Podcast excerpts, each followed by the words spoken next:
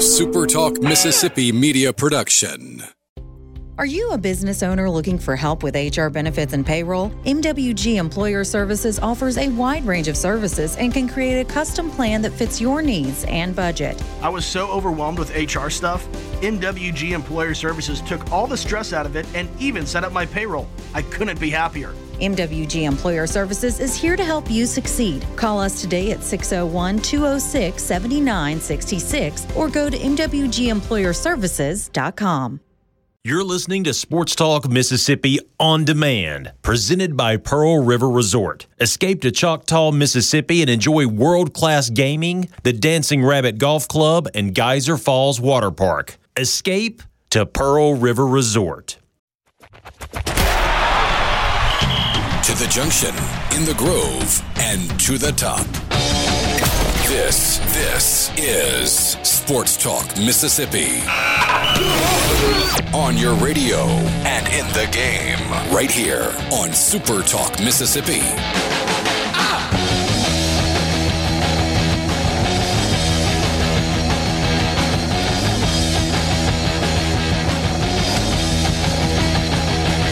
14th of July, Tuesday afternoon, Sports Talk Mississippi, streaming online with you at supertalk.fm. Richard Cross, Michael Borky, and Brian Haydad, thanks for being with us. Want to listen to the show? There are lots of ways you can do it. Of course, we're glad to have you along on the radio on the Super Talk Mississippi network of stations. If you're listening, oh, I guess later via podcast, thanks for joining us. Or if you're streaming online, Glad to have you wherever you may be listening. You can text to the show on the C Spire text line, 601 879 4395. 601 879 4395. Bull, there's a lot of it in wireless, but C Spire thinks you deserve a plan that's actually what it says. Here's the real deal. The best plan for one or two lines, $45 each with auto pay and paperless billing. No bull. cspire.com. Fellas, Tuesday afternoon, hot in the Magnolia State. What's up? It's brutal, man. Um, I just actually finished a, a, really cool story. Well, I almost finished it. Uh, somehow the computer let me bypass a paywall for a little bit, and then it like caught up to it, and so I had to stop reading the story about halfway through. However, um, eh, there's a growing movement uh, to change the Redskins to the Red Wolves. Yep. And they've already gotten rid of Redskins. I mean, that's gone. But um, there's scientists that believe that if the Redskins change their name to the Red Wolves, it could save the species. There's only 20 red wolves, wild red wolves left in America. 20 of them. And they're in Pennsylvania, if I remember correctly. Uh, but up there in that region of the country. 20 known red wolves in the wild left. We have them in zoos and things, but that's it. And they think that if the NFL team in Washington becomes the Washington Red Wolves, that could bring enough awareness because people don't realize that we actually have Red Wolves here. Very small amount, but we've got them. And that name change could be the catalyst to saving the species. So these scientists, the ones that study that animal, want that to be the name because they think that would draw enough attention to start conservation efforts and save the animal more red wolves in America or black bears in Mississippi? Which is the bigger number? Black bears in Mississippi. Okay, then it's being sure. Yeah. It was not technically in Mississippi. You know, I told you guys I went to uh, Lake Bruin a couple of weekends ago for the uh, yeah. uh, 4th of July. Um, North Carolina, is, not Pennsylvania. Sorry. Fair enough. Same, same part of the country, generally speaking. Um, so the black bear population just across the river from Vicksburg and, you know, a little bit south is apparently alive and well. The, um, but one of the people that we were with was making a uh, run to the grocery store. Driving along, black bear just comes waddling out of a cornfield, looks around, goes back into the cornfield. Not like some, oh, it was Bigfoot. I said, like it was a black bear. They're just around. They're hanging out. It's almost like if particular school was going to do a mascot change and really embrace that idea, it would kind of make some sense in this part of the world. but uh, we digress. I we still think digress. the bear habitat where the tad pad currently sits would have been awesome, but you know. Yeah. We got a funny text here on the uh, text line from Jeff who says it's funny because Arkansas State was the Indians and now they're the Red Wolves. That's that is 100% accurate. I was going to bring that up. Is is there Just any keep it going. copyright infringement stuff that uh, the Washington football Well- team could be looking at with Arkansas State? Have you seen the story? So a, a local real estate agent bought copyrights to every possible thing that he could think of that would that Washington would change their name to. Everything.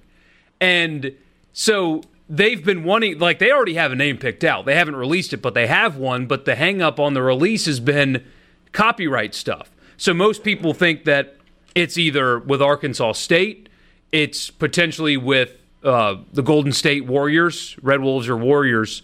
That's kind of what people think because all of the other names aren't used by anybody else. And this real estate agent has come out and said, "Hey, look, I'm not going to get in the way anymore. They can use whatever my my copyright is." But he did like 20 of them.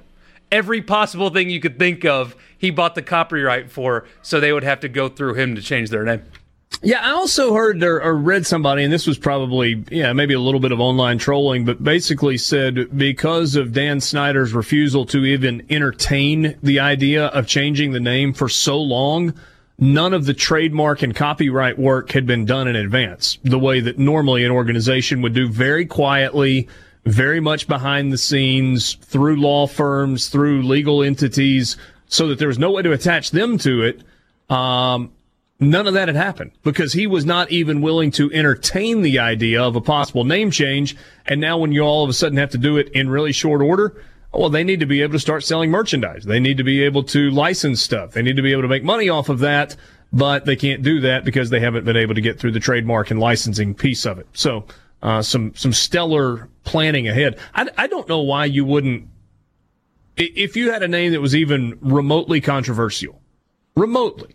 Like the Atlanta Braves have said, we are going to continue being the Atlanta Braves. Um, they're talking about maybe revisiting the whole idea of completely getting rid of the tomahawk chop at Braves games. But it would make sense if somebody in the Atlanta organization, through a shell company or some legal entity, at least had a plan in place. If at some point the pressure became so much that they needed to change their name so that you know you could roll that out pretty quickly with you know all of the the legwork on the front end done. Yeah, who would who, you know the Florida State Seminoles? Maybe they need to have at least done that work, even though they have no plans to make any changes. And um, the Seminole Nation has fully embraced the idea of Florida State being the Seminoles.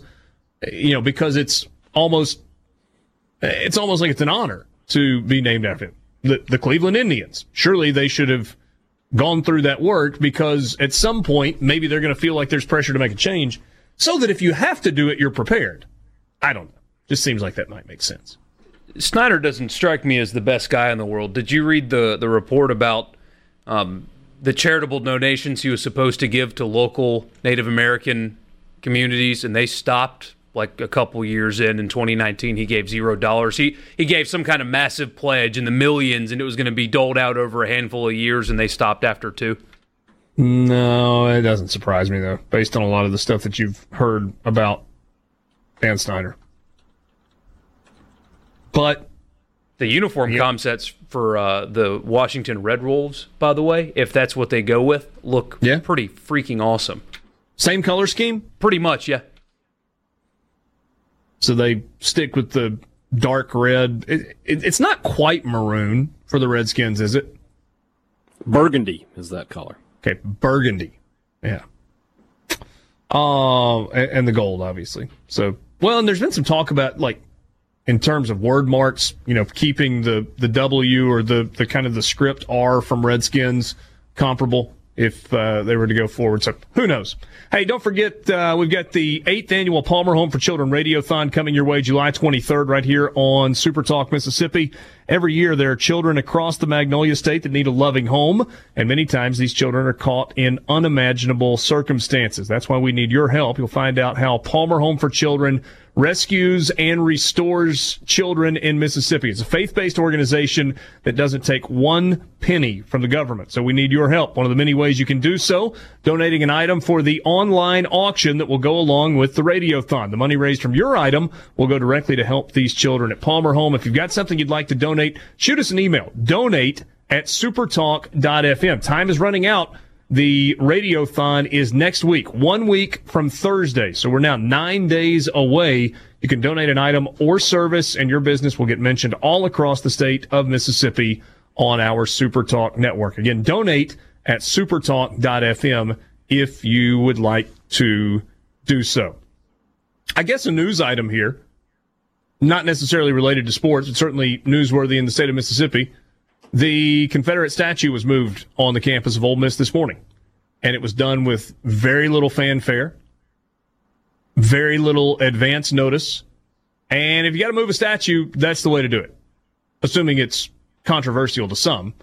And so they came in early this morning and they got the cranes in and they lifted it out. I, I was somebody told me that that statue, when it was moved, was going to be moved in like I don't know, 30 pieces or something. I, I, I don't know if that was exactly right, but uh, nevertheless, uh, got that done. So good to know. There are a lot of people that uh, wanted to see that done, and it is now done. Yeah, you didn't give those uh, those clowns from Memphis a, a heads up to come down and disturb your campus again. Almost a good idea to not tell people that that's going to happen. Just let it happen. Start it really early in the morning. Get all the trucks and cranes and whatnot out by lunchtime, and just go on about your business. Stay up to date on the latest developments in the state of Mississippi as we deal with coronavirus and all the other news that's going on through News Mississippi on Facebook, Twitter, and on the News Mississippi app for Apple and Android devices. A former Mississippi State Bulldog who's turned out to be a pretty darn good player in the NFL has gotten paid. We'll give you the details on Chris Jones' new contract when we continue. Sports Talk Mississippi. PGA Tour will be back at it uh, this weekend in Dublin, Ohio, right outside of Columbus at uh, Muirfield Village, Jack Nicklaus's course. And the cat will be back. Tiger Woods making his return to tournament golf, playing in a PGA Tour event for the first time since February 12th. By the way, the last time he played around uh, at the PGA Tour, uh, it did not go well. At uh, Riviera, he shot 77 and finished dead last didn't make the cut in uh, that tournament, sitting currently on 83 career wins. His next win will make him the all-time winningest professional golfer in PGA Tour history. So um, he did play in the match, and you remember people commenting on how well he played back on May 24th. Almost two months though since uh, since we've seen that. You see who they paired him up with?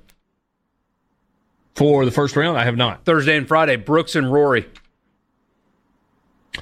Man, what a gallery those guys are going to have. Online streaming numbers are going to be through the roof. Yeah, they'll uh, they'll be great. You'll uh, get the early round coverage on the Golf Channel. Certainly, will want to uh, want to watch that. That'll be a fun group to uh, uh, to watch and a, a, great field in that tournament. He played a practice round with Justin Thomas. Uh, they went out and played the back nine today, and he talked about how weird it is basically said for the last 20 some odd years, every single shot that I've hit on the PGA Tour has been documented. Cameras, fans, and whatnot. Uh, so it's going to be a, uh, you know, it's, it's kind of funny when you think about that. So all of those guys are having to adjust to this. But think about, I mean, so Collin Morikawa wins last week, and we've seen Viktor Hovland play well. And those guys have been good, but they're, they're still early in their PGA Tour careers right? I mean, they're not used necessarily to the type of galleries that Tiger Woods deals with. They're only a year removed or year and a half removed from playing college golf where there was no gallery. And so I wouldn't think that the adjustment for those guys would be nearly as big as playing without a crowd for somebody like Tiger Woods, who has literally every time he stepped on the golf course competitively since 1996 7 I mean, it has been where he's just been engulfed by people. Yeah, eh, the transition a lot easier for them, and even like guys that had to graduate from Korn Ferry. I mean, most of those tournaments don't have galleries at all except for the grandstands on the final hole. And even then, it's not really that many people. Uh, that's a really good point. I didn't think of that. I remember uh, being at Augusta, and even when Tiger's gallery is quiet, you can still hear them. Like there's there's, There's so many people. There's just a, a murmur, a buzz when he's around. These guys have never seen anything like that before. No, nothing, uh, nothing like it at all. I don't know if Chris Jones has ever seen checks like he's about to see going forward. The Kansas City Chiefs and the defensive tackle, former Mississippi State Bulldog, have reached an agreement on a four-year contract, according to Adam Schefter at ESPN. $80 million. 37 million of that is due at signing. 60 of the 80 million is guaranteed for injury. There are $5 million in related incentives that could make the value of the contract up to $85 million. dollars. Chris Jones, hey dad, had said he wasn't going to play without a new deal. Well, he got the new deal and it is a big one. An average of 20 million a year. I'm no cap person. I don't know how the salary cap works, but does Kansas City have extra money that we don't know about? How are they doing this? It doesn't make any sense to me. Um, but yeah, big big money for Well, they're Chris paying Jones. Mahomes almost nothing this year and next. I guess yeah, that That's how what they it is. did it. And, and so the people that were so critical of them for deal uh, for working a deal with Mahomes before Jones, they were crazy because Mahomes' deal is what allowed them to pay Jones. Well, it worked out good for them. Yeah, and it worked out great for Chris Jones. I I would just looking at it in terms of defensive tackles. I got to assume he and Fletcher Cox are the top two paid defensive tackles in, in the game right now. Maybe Aaron Donald's up ahead of them. I don't know, but uh, yeah, that's that's good news for uh, for him and good news for Mississippi State. And now for Mississippi State fans who want to watch this kind of thing, the next thing is, you know, the clock's ticking on Dak Prescott. Will they get a deal done in the next, I guess, you know, few hours? I don't know if that's going to happen or not, but. Chris Jones, I mean, look- tomorrow, right? yeah, yeah. I mean, what was it, two years ago? 19 and a half sacks. That's an insane number for anybody, let alone a defensive tackle. Or maybe it wasn't 19 and a half, it was 15 and a half. But even so, you don't normally get double digit sacks out of defensive tackles. Uh, and for him to do that was, was, was really good. And, you know, this year, obviously Super Bowl champion. And, uh, yeah, long career in the NFL looks like it's ahead of him and a lot of money to be made. For this So, year, Aaron Donald, uh, number one defensive tackle, 22 and a half. Uh, DeForest Buckner, really good player, just kind of gets buried where he is, 21. Chris Jones at 20 and Fletcher Cox at 17-1. That's Yeah, your top wow. four. pretty good money. So Chris Jones in training camp in 2018 predicted that he was going to lead the NFL in sacks. He did not, but he got close. 15 and a half sacks in 2018, which ranked third in the league behind Aaron Donald, the aforementioned, and JJ Watt. And Jones also set an NFL record for consecutive games with a sack. He had 11 consecutive games in 2018 where he recorded a sack. Last year, nine sacks despite missing three games with a groin injury and selected to play in the Pro Bowl. And when you look at his deal, I mean, so, so this is one week removed from Patrick Mahomes signing that 10 year deal that is worth up to $503 million. But the extension for Mahomes does not begin until the 2022 season. So the Chiefs took on little, as we were talking about just a second ago, in the way of additional salary cap money for this year or for next year by extending Mahomes' contract instead of just doing a new one. The salary cap cost for Patrick Mahomes this year is $5.3 million. Therefore, you're able to go and do a deal with, uh, with Chris Jones. A lot of money. A lot of money for, for some former Bulldogs. Like we said, you know, Jones and uh, Fletcher Cox making a lot. Darius Slay is the highest paid cornerback in the league. Dak will make 31 mil this, this year uh, and possibly more, uh, depending on what they can get done. So we talked about this a, a while back. We talked about MSU, and this was before the 18, dra- or I guess the 19 draft, where State had three first rounders. We were talking about how does State recruit when Ole Miss had had the first rounders, and I, I made the comment about, you know, you got to sort of preach the second contract that our guys are getting these second contracts. Here's another one. Yeah, this it's so in terms of recruiting, how does this affect Mississippi State? New staff, obviously Yeah. not a staff that recruited any of these guys, but we have seen recruiting materials from people that uh, you know they they lay loose claim to former players at uh, at particular schools, uh, so as to show off how much our guys are making in the NFL. Yeah, for me, I'll, I don't mind when the school does stuff like that. If assistant coaches are doing that kind of stuff when you didn't coach here, uh, that that that always strikes me the wrong way. Tim, you know, I think our, one of our favorite guys to talk about on the show, Tim Brewster, uh, did mm-hmm. that uh, at Florida State. And I think it was uh, Jalen Ramsey came out and was saying, yeah. "Hey, don't you know? You didn't coach me. I didn't. You didn't coach any of those guys." So, but if the school's putting it out, I don't have. I think it's. I think it's obviously very effective marketing at, at that point when you can. You know, think about Alabama was a few years ago. They had uh, their entire defense. I think it was from the 11 team, and they just showed they just had the depth chart up and it had the contracts and all the money that was being made. Mississippi State's getting pretty close to being able to do some stuff like that with with, with those guys. Benardrick McKinney, I mentioned Darius Slay, uh, Dak, and then you know going forward, you know Gabe Jackson is, is, making big money in the league right now. A lot lot of Bulldogs making some big money. There should be you know I guess maybe 15, 20 years from now if everybody manages their money correctly, uh, some new stuff on, on campus uh, paid for by former players. Well, assuming they want to give it back to the university. Which is usually a relatively safe assumption. Nah. It's actually. It feels like that should be the case. And at some places it is, some places more than others. Yeah. Um, but the percentage of former players that actually write tra- checks in terms of donations to the uh, universities they went to is uh, traditionally it's not a real big number. Like it's actually a really small number. Uh, I, I, certainly would think though that the people at the foundations um, they'll hit them up for sure. Would be reaching out to those guys and say, "Hey, oh, what can we what can we work out here?" Um, I guess your point a second ago, Steve Spurrier Jr. probably doesn't need to be uh, claiming what a great job he did with Chris Jones. Steve Spurrier Jr. No, I I, I wouldn't think that would be. Uh... no, I, I don't see that one working for me. Yeah, yeah. Just hey, man, come to Mississippi State and this is what we'll help you do. Wait, you, you didn't help those guys do that, but uh, I hear you. No, but he hasn't helped any D lineman do that. He's a wide receivers coach. No, I understand. I, I understand. Just uh, kind of making it making it out there. Um, cool NASCAR event coming up tomorrow night, and we will have Scary Gary in studio coming up in uh, in just a few minutes to visit with us. And Borky will see if Gary is as excited about neon light undercarriages as we are. it's going to be so. You know, they're having fans there tomorrow. Oh, yeah? 30,000 people, yeah. A big stadium. You can spread them out. Yeah, 150, I think it seats. What was the crowd for that Tennessee Virginia Tech game? Those pictures are still hard to believe. They really are. And do you know how far some of those seats were from the playing surface? I have a, a buddy ways. that went to the game and he was towards the back. He said we couldn't even see the video board. Had no oh, idea oh, wow. what was going on. And the video board was massive. Is that big suspended Halo video board up over the uh, over the playing surface?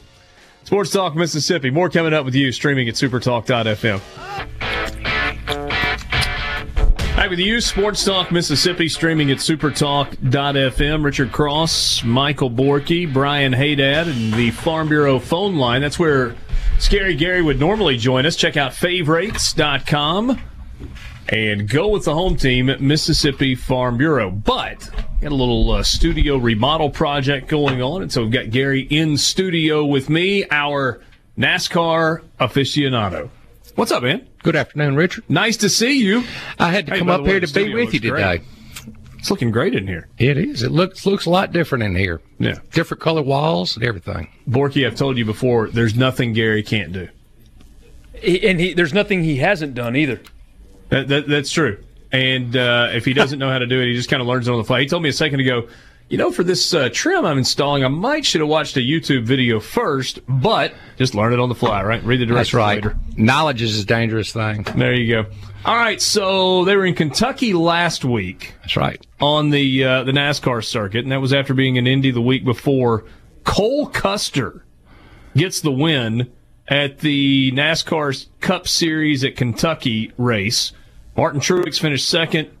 You had Kevin Harvick in fourth, Kurt Busch in fifth, Blaney was in uh, in sixth. Who's Cole Custer? Cole Custer is a rookie. He come up through the trucks in the Xfinity series, and he's driving with Kevin Hart, Tony, you know, Tony Stewart's team, which Kevin and and um, them, you know, the Almirola and, and Bowyer drive for, and they added another car to 41, and he's been racing and he's been do- doing fair, but let's just say he uh he was in the right place at the right time and he had the right idea. He was passing everybody on these restarts on the outside because they would leave it open, and he'd just drive up there and drive around them. And of course, Blaney was trying to to steal the show at the end, and he cut down to the inside of the track. And Kevin Harvick and the 19 were coming, you know, coming trying to fight it out amongst themselves. And Blaney hit a doggone water drain grate, one of them big rectangle square grates on the infield of the track, and it shot him back up the track, and he hit the side of Kevin Harvick and almost, almost crashed them all out. And Cole Custer was in the process of passing all of them on the outside. Well, he got past. And of course, it wasn't but just a, a, lap or so that he had to run out front, and he won it. And of course, the deal with that is a rookie's never won this race before. Everybody that's ever won this race has been a NASCAR champion at some point in their career. Hmm. There's always been a champion that's won this. I mean, but this was a true rookie that won it. And of course, that, that like I talked before about being in the winner's circle. Well, now he gets to race tomorrow night at Bristol, and he don't have to run through the qualifying race or anything. He's he's automatically in the the main race, four million dollars, and uh, it just it helped it propelled him into the winners bracket. And of course they'll talk more about him now since he's a winner. And of course he is a, a, true rookie in these cars but he's he's run good at Kentucky in the Xfinity series and he's run good in other tracks in the Xfinity series. So I mean he's just he's got to learn. It's a longer race and a lot harder race in NASCAR because they run flat out all the time and it's a lot longer race. But uh, he he pulled it out, was led in the right place at the right time. That, that's not a track that's got the same name recognition as, as Charlotte or Bristol or Pocono or Martinsville or Homestead. It hadn't been around or, as long. Right. Is it a, a, good track? Is it a track that drivers like? It is a good track, but uh, it kind of sits out in the middle of nowhere too. yeah, it? and well, Darrell Waltrip helped develop that track and, and build it when it was originally, you know, built what twelve years ago or so, and uh, it's it's a nice track, but they just didn't put a lot of banking in it. A lot of the corners are kind of flat, and it doesn't have the high banks like most of your mile and a halfs are really high banked, and it it helps the cars turn. Well, when it's flat like that, the cars want to slip. Well, they kept talking about the traction compound. They have a product that they can spray on the racetrack, and it makes it sticky, and it stays sticky, and it gives them traction. And that was the deal. If you got too low out of the out of the traction control, you'd lose control of your car and you'd spin out. If you got yeah. too far out, you'd pick up the the debris from the tires grating off because it's an abrasive track. It's it's it's kind of like a cheese grater in some aspects. It grates the tires off, and you heard that on some of the cars when they come in on the pits they were cording. Well, what that means is the rubber has rubbed off the tire to a certain point where the inner liner of the cords are actually showing mm. on the tire. And it's just which means you're not far from a blowout. That's right. You're not far from a blowout, and of course you don't want a, a tire to fail while you're out there. But they were just it was it was a good race. I mean, it kind of got a little boring there a little bit in the middle, but there at the end, it was as exciting as you could have wanted because they had very few cautions right up until the end. Yep. And then it was just like four in a row. Um, tomorrow night, All Star race at Bristol. First time ever. It's gonna feel a little bit different because you're going to have fans there, up to 30,000 fans. Got to wear a mask if you're in a common area, which includes the gates restrooms, concessions, souvenir stands, elevators, concourses, and suite level hallways. But once you're in your seat, you don't have to have a mask on.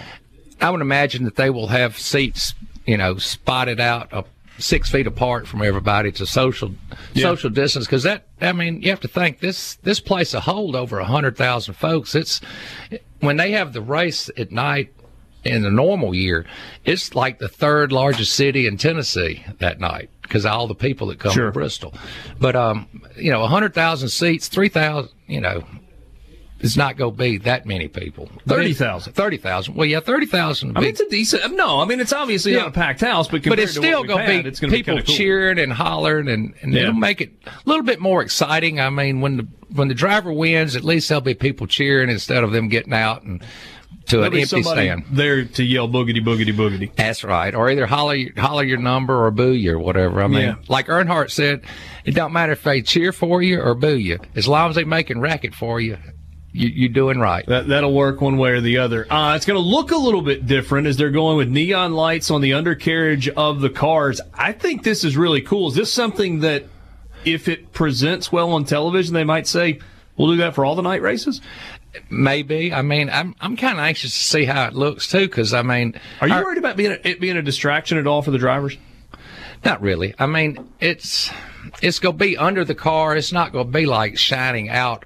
So we're not talking strobe lights. No, we're not talking like police lights on the roof and all. This is the strips that, like on our motor coach, it has uh, blue undercarriage lights that you turn on, and it it puts a blue hue under the vehicle. Right. Which in some aspects it'll, it's going to look a little different on track because you go have all these cars with a blue hue coming out from under the sides of it but i don't believe it's going to be a bright enough light that it's going to really distract to the drivers i mean it's it's Doesn't it feel, Gary, like NASCAR's done a pretty good job promoting what they've had to promote, what they've been able to promote over the last? I have to weeks? give NASCAR a hand. They have they have stepped up and they have adapted through this whole crazy time that we've had.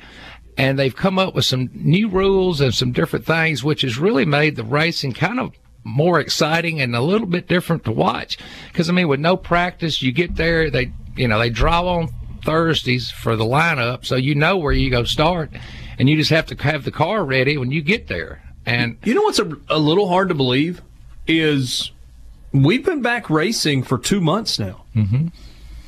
Almost. I mean, May 17th was the day that it came back, and it was the first. Uh, Borky, that was the first North American sporting event to return, right? I believe so. Yes. they ran a horse race the day before. Okay. but true in that motorsport, you might say. But yeah, fir- first weekend anyway.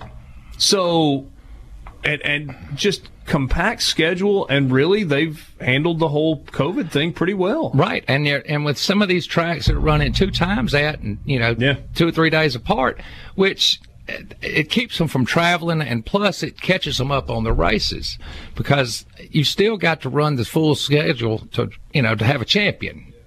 You can't run half schedule and say, well, okay, he's the champion because we've only run, you know, 20 of the 35 races or 34 races that they're run.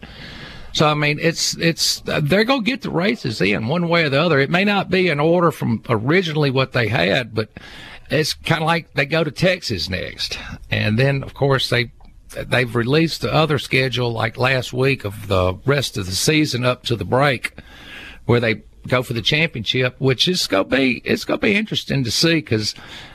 I mean, they will start letting some folks come back in. Of course, if the COVID in certain areas stays low and they're able to, you know, social distance and everything, they probably will start letting some fans come back, but it won't be full packed houses. All right, what's the difference in the All Star Open, which is the first thing they'll run tomorrow night, and then the All Star Race, which happens at about seven thirty? Okay. To be an all star, you have to win a race. Okay. You have to be a proven winner. Well, the the pre race, point in your career? yeah. I mean, in NASCAR, Okay. in in the Cup Series. Well, I don't know if you can hear the music. We got about thirty seconds. Okay, the guys that are racing in the first race have not won a race, so they will have to race, and whoever finishes that race will get to move for the million dollars. Plus, the fans will have a choice to pick one person, fan favorite, to put them in to race for a million dollars. Because this is this is a million dollar purse. You were talking about winning a million dollars. Yeah. I said they don't win that much. There'll be a million dollars to the winner on this one. And nobody else gets paid? Well, everybody else will get paid, but there's Okay. a, let's just say that winner gets a million dollars. Gotcha. So a million bucks for the winner tomorrow night, and two drivers that run in the Open will also get to run in the big Well, race. We'll move forward to the next race. All right, a little bit more coming up with Scary Gary after a quick timeout. Sports Talk Mississippi streaming with you at supertalk.fm. We'll be right back. C Spire text line 601 879 4395. Spence is at the beach. He says, We are all ears right now for Scary Gary, listening online this evening down in Orange Beach. Thanks, Spence. Appreciate that. Gary, Don't, don't get burned up. yeah, a little sunscreen. Never hurt anybody. Uh, Gary, this is one of those questions where people who watch NASCAR on a regular basis are going to be like, Richard, you idiot.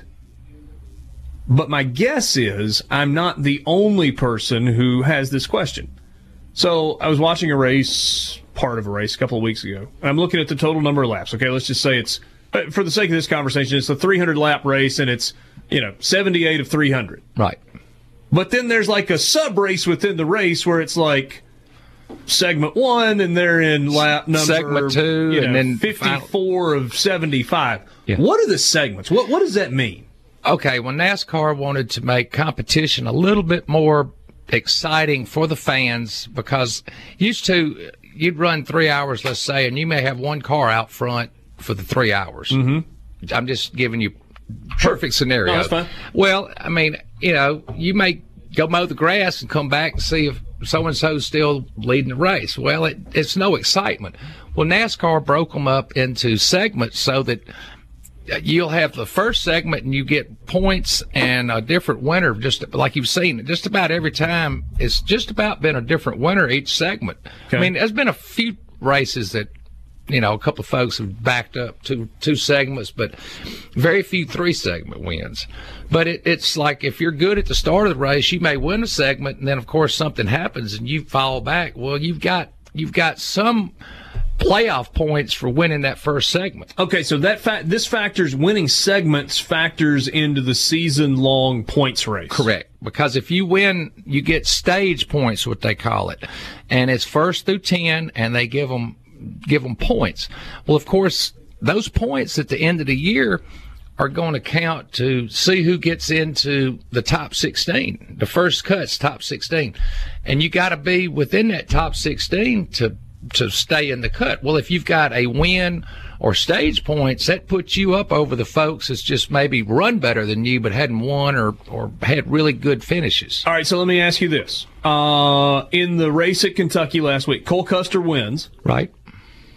And he gets 48 points with eight bonus points. What are the bonus points? Are those from segments Yes, those are or stage points? stage points, and uh, well, that's what they are, bonus points, you might say. Because used to, they wouldn't give you any points for you know leading halfway. They they used to have a prize. It was a ten thousand dollar you know bonus for leading halfway point.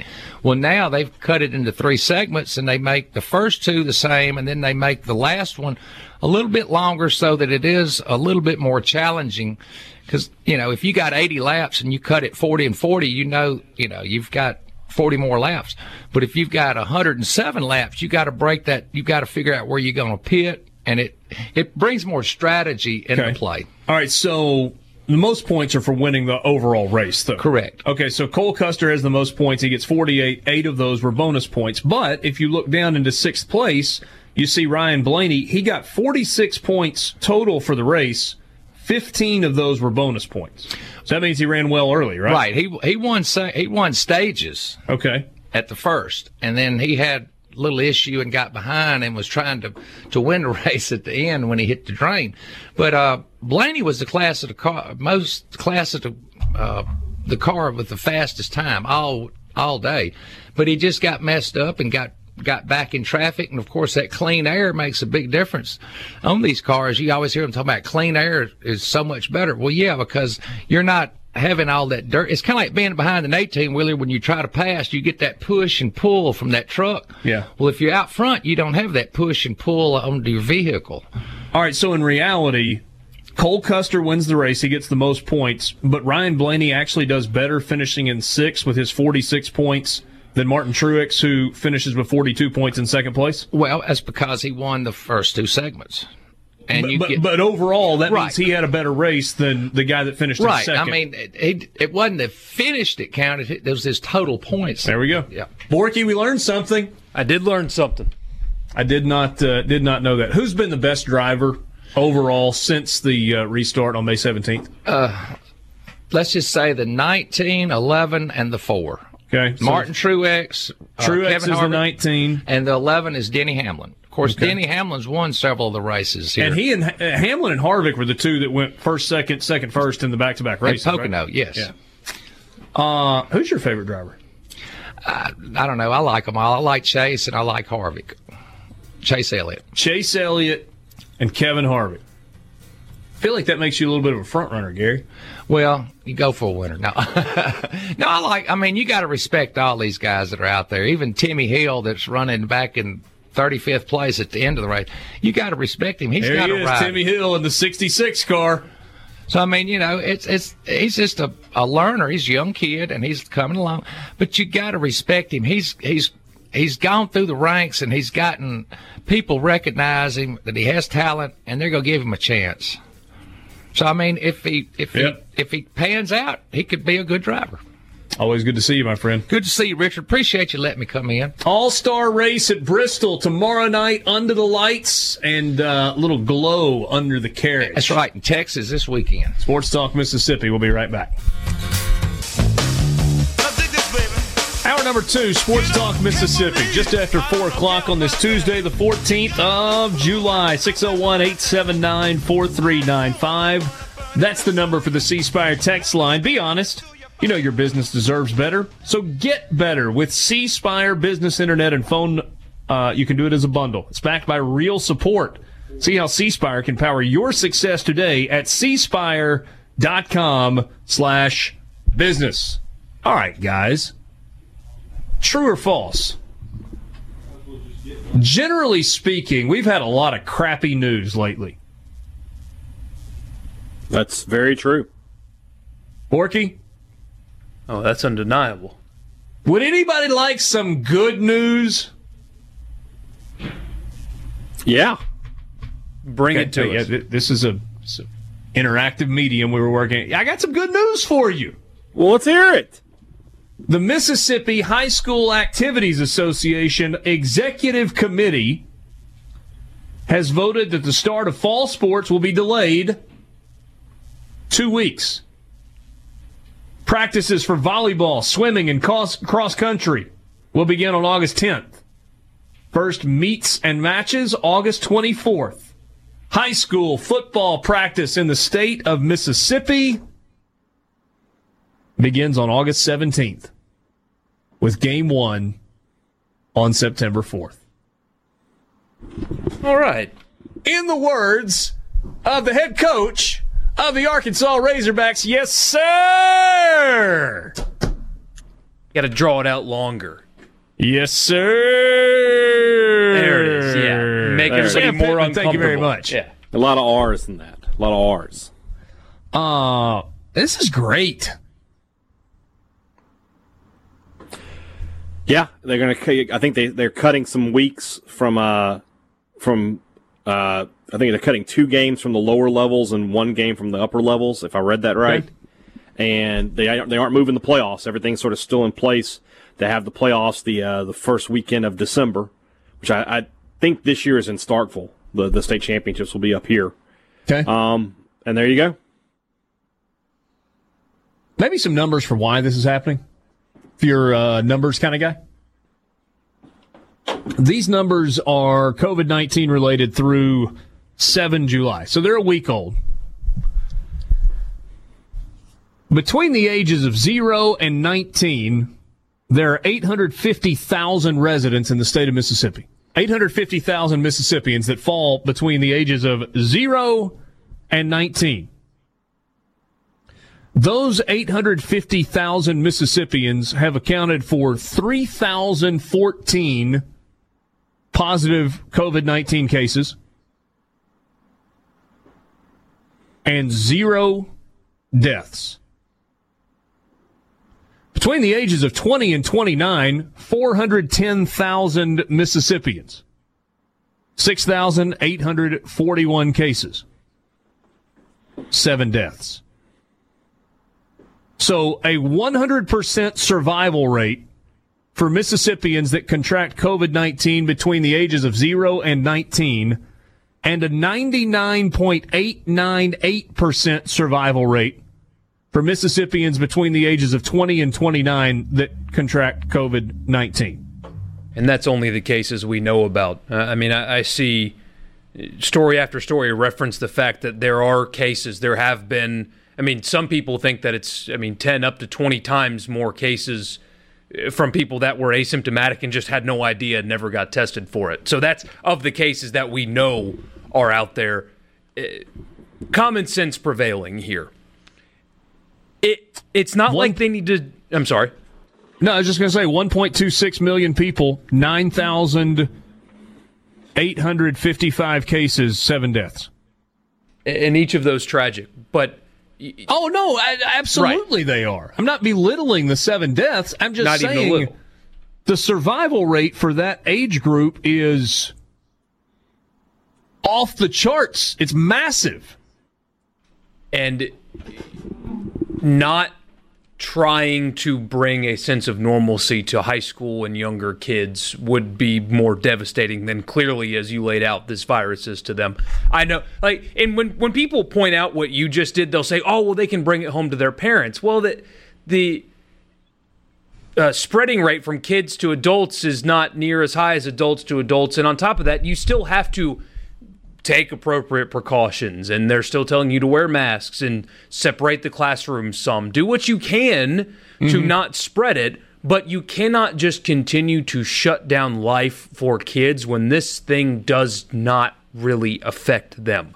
That would just lead to uh, outcomes and uh, the things that hap- that would come from another shutdown and a remote learning and not having activities for kids is far worse than what this virus is to them. You, common sense is prevailing here. It, it's social regression. It's depression. It's frankly, in some cases, in a worst case scenario, suicide. It, it, it's learning um, gaps. It, it's bad. And so school needs to happen. School's going to start August 10th in Mississippi. The Mississippi Department of Education said there are three ways you can go about it. You can open your schools for face to face learning. You can have a hybrid deal where it's face to face and online slash virtual, or you can create a virtual deal. Different school districts are handling it different ways.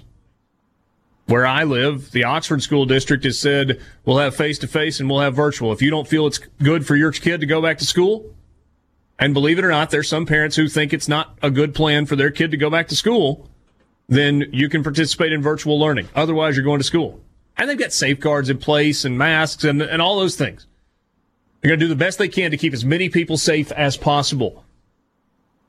But, uh, let's just say that school boards are made up of people who have divergent political views. I know for a fact that the five members of the school board where I live in Oxford all said, as safely as we possibly can, we have to do everything we can to get kids back in schools.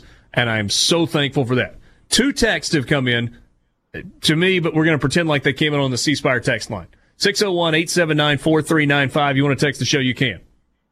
Buddy mine says, in terms of those dates, they should do it that way forever. Too damn hot right now, anyway. I've never understood why they start so early. I don't disagree with football that at all. It's it's crazy. It's crazy to especially when you talk about some of the smaller schools. Their kids are playing both ways. You don't have a lot of roster. That makes no sense to be playing football in mid August. None That whatsoever. was that was text number one. None of us disagree. Text number two just gave me chill bumps. This is a good friend of mine. He says, Hey, we got ping pong and Sharpie on the phone. Let's fire up the Mississippi Farm Bureau Insurance Company scoreboard show. there we go. I love it. Look, man, I don't know. Maybe this stuff changes. Maybe it does. I'm so desperate for some good news, for some excitement, for something to look forward to that I am all 100% on board. We are at times critical of the MHSAA, and they've made decisions along the way that deserve criticism. It's a good one right here. If you missed it a second ago, the executive committee of the MHSAA has voted the start of fall sports will be delayed two weeks. Volleyball, swimming, and cross country practice will start on August 10th. First meeting, uh, meets and matches two weeks later, August 24th. Football practice will begin August 17th. First games on September 4th.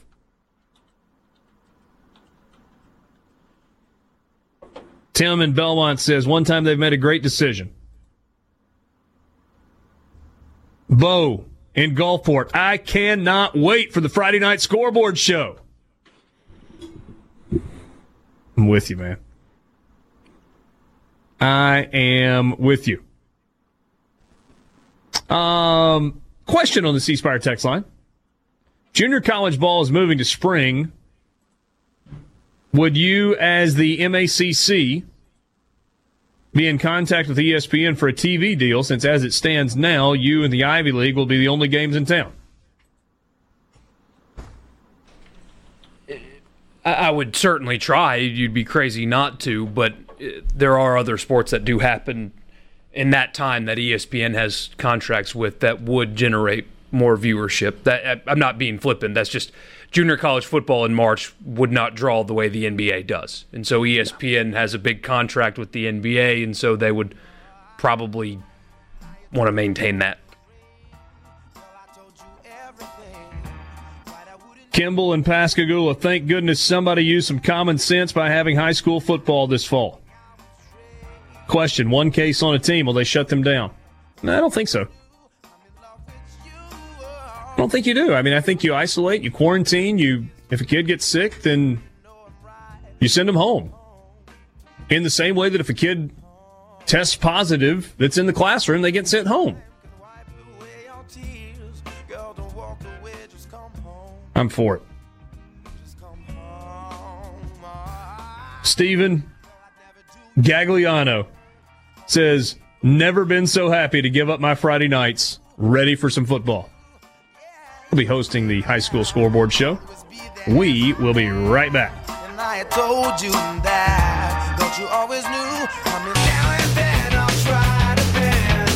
Back with you on Sports Talk Mississippi, streaming at supertalk.fm. Richard Cross, Michael Borky, Brian Haydad, thanks for being with us on this Tuesday. Good news day uh, all around, man. Tell it. Tell it, Borky. Breaking news according to the Associated Press, the first COVID dun, dun, vaccine dun, tested in the United States is poised for final testing. The first COVID vaccine test in the United States revved up people's immune systems just the way they had hoped. According to Anthony Fauci, no matter how you slice it, he says, this is good news. The experimental vaccine developed by the National Institutes of Health and Moderna Incorporated will start the most important step on July 27th, a 30,000 person study to prove if they are strong enough to protect against the virus. But today, researchers reported uh, their findings from the first 45 volunteers who got uh, this experimental vaccine back in March, and the vaccine provided a hoped for immune boost. So, this is going to the next Woo! trial here in a couple of weeks, but so far, so very good. You now signing up for it? No.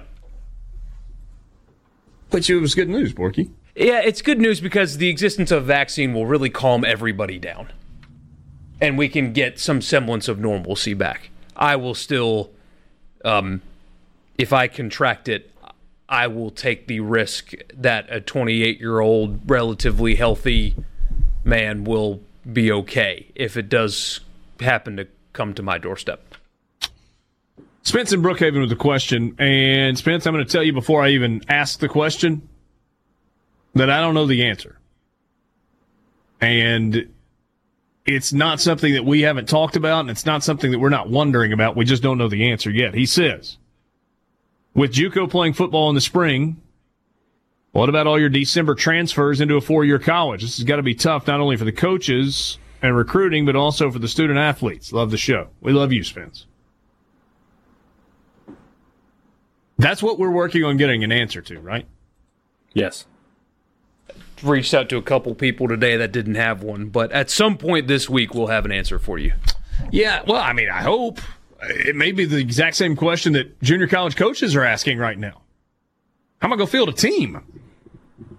And, I think the questions are twofold. I think they are on on two different fronts. I think the, the question first and foremost is for the junior colleges. Okay, guys are done in December. They didn't play, but they've committed already or they've gotten an opportunity to move on. Can they go in December? And do we just deal with it without them? And then the other piece, and this is, I mean, this is like hypothetical on uh, top of hypothetical, so probably doesn't really make sense to ask this right now. But in the event that you had a spring football season at the Division One level, would junior college players that are mid-year enrollees be eligible to play this coming year? And is the NCAA going to set roster size limitations to the side for one year? Because you're you're capped at 85 scholarships, certain number of guys you can dress. But if you had mid-year enrollees that were coming in that you thought were going to take spots of graduating seniors to be a part of your team going forward, or because you had spots open, are those guys going to be immediately eligible? Can can they help you in the spring? I mean, well, I get, but if somebody's an early enrollee and they go on scholarship, does that not mean they count against your total? Yeah, but yes, that's it's what always, I'm saying. Are you going to ask that, the NCAA to set the numbers aside? But why would you have to set the? Because you, oh, they the count against your total, but you, but you lose your seniors, so it doesn't matter. Yeah, it's it, they yeah, count against your total senior, for no, next no, year. No. But yeah, but no, no, I see what you're saying, Richard. That the seniors are still there in this scenario. Yeah, but in a normal scenario, the seniors are gone. So, yeah, Borky, this is the if, easy answer. Then, yeah, you suspend yeah, you, the scholarship limit. Set limits aside for for a short period of time, but then you would immediately have teams trying to exploit that as well. Oh, of Absolutely course. But this is a exploitative time. If yeah. you were the, the Mississippi junior colleges, who uh, I mean, correct me if I'm wrong, they only play each other until the bowl games happen. Mm-hmm. Would you consider going off on your own for for a yep. year and playing yep. this fall? And it's funny. I was reading through a uh, a press release that came from our friend Blake Long at Northeast Mississippi Community College uh, this was a week ago, so this was obviously before the uh, the announcement yesterday. But the MACC had put out some changes instead of nine games, which traditionally they play. They're only going to be eight this year. So Northeast schedule was altered in so much as they weren't going to make the road trip to Mississippi Gulf Coast Community College this year.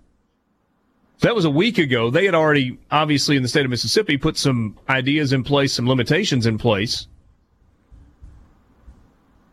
I'm just being honest with you. I don't know enough about the governance that the NJCAA has over state organizations. You know, w- would you be going rogue? Could you go rogue? Would you be jeopardizing your future relationship with the NJCAA or you know sports accreditation or anything like that? If you said, "Yeah, we hear you. We know we're not doing this nationally, but we're playing ball in Mississippi," I, I, I don't know the answer to that. Don't know. But it looks like there were plans to have a reduced season by one game. Um, we had the meeting yesterday in Birmingham with all of the SEC ADs and the administration and the health task force and the return to school task force, you know, all the different committees. And Steven Godfrey at Banner Society has written a story that says these are the things that they're looking at in terms of schedules. These are the main schedule changes that the SEC is looking at. Can somebody tell me why all of a sudden I feel a little more optimistic about playing some college football this fall? Because you got good news today. You got good news got, today, and you there's know going to be high school football. You know there's going to be NFL football. It's just about what's in the middle here. And you know deep down they they have to make it work. They have to. Well, and then there's one other thing. Um, I saw this from. Oh goodness! It was uh, the quote from Lincoln Riley. Lincoln Riley's quote earlier today on college football being played this season. I just can't imagine a scenario where we don't play. Now, parenthetically, you remember Lincoln Riley's like, there's no reason at all for us to go back on June 1st. We need to buy another month. We need to have more time to learn. Now, on July 14th, by the way, Oklahoma's been back for a week or two now. I just can't imagine a scenario where we don't play. Whether it's something we do in the fall, whether it's a shortened season, whether it's spring, there's nothing we should take off the table. Regardless of what we have to do, I don't think there's anything we can't work around and we can't adjust and can't make work in order to play college football, we've all got to do our part. Now, Matt Leinart, who's a college football analyst and former Heisman Trophy winning quarterback at Southern Cal, quote tweeted this from Lincoln Riley and said, Do you agree? And while slightly hyperbolic, perhaps, Tim Brando tweeted this. Absolutely, the very future of intercollegiate athletics is at stake. If it's hyperbolic, it's only slightly so.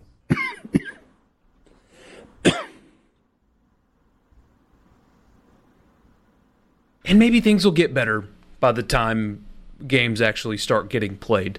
I mean, you have these conferences now doing things to help mitigate the spread and all that. And by the way, everybody talks about cases rising in Florida and stuff, and we'll may get to the story out of that state later on, but cases rising in Florida and Arizona and stuff. But coincided with all of that is Kentucky. Zero, they, they tested everybody involved with football, over 100 tests, zero positives.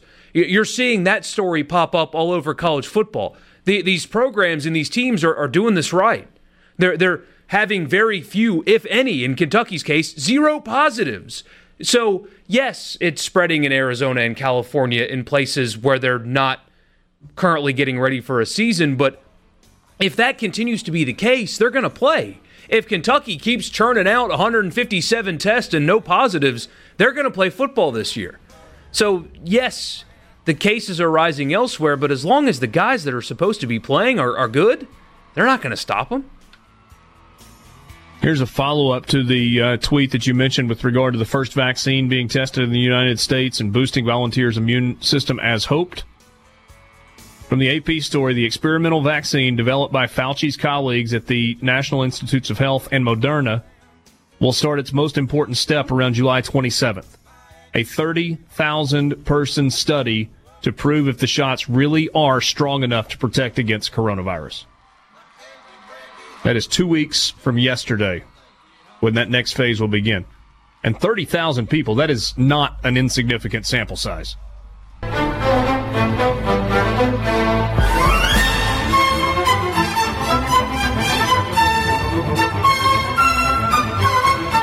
The frozen tundra of Lambeau Field. the National Football League presents Sports Talk Mississippi with you Tuesday afternoon. Carl Haydad and Borky. What's on your mind? Text us, C Spire text line 601 879 4395. 601 879 4395. I mentioned this story and then we didn't get to it earlier. This was actually supposed to be for the college football fix, but doggone it. I want to talk about it now. We'll figure out something else to talk about for the college football fix, including what they uh, announced I vote at Texas Nick yesterday. Saban uh, Trump story. That's my vote for college football fix. Lou, sweet Lou.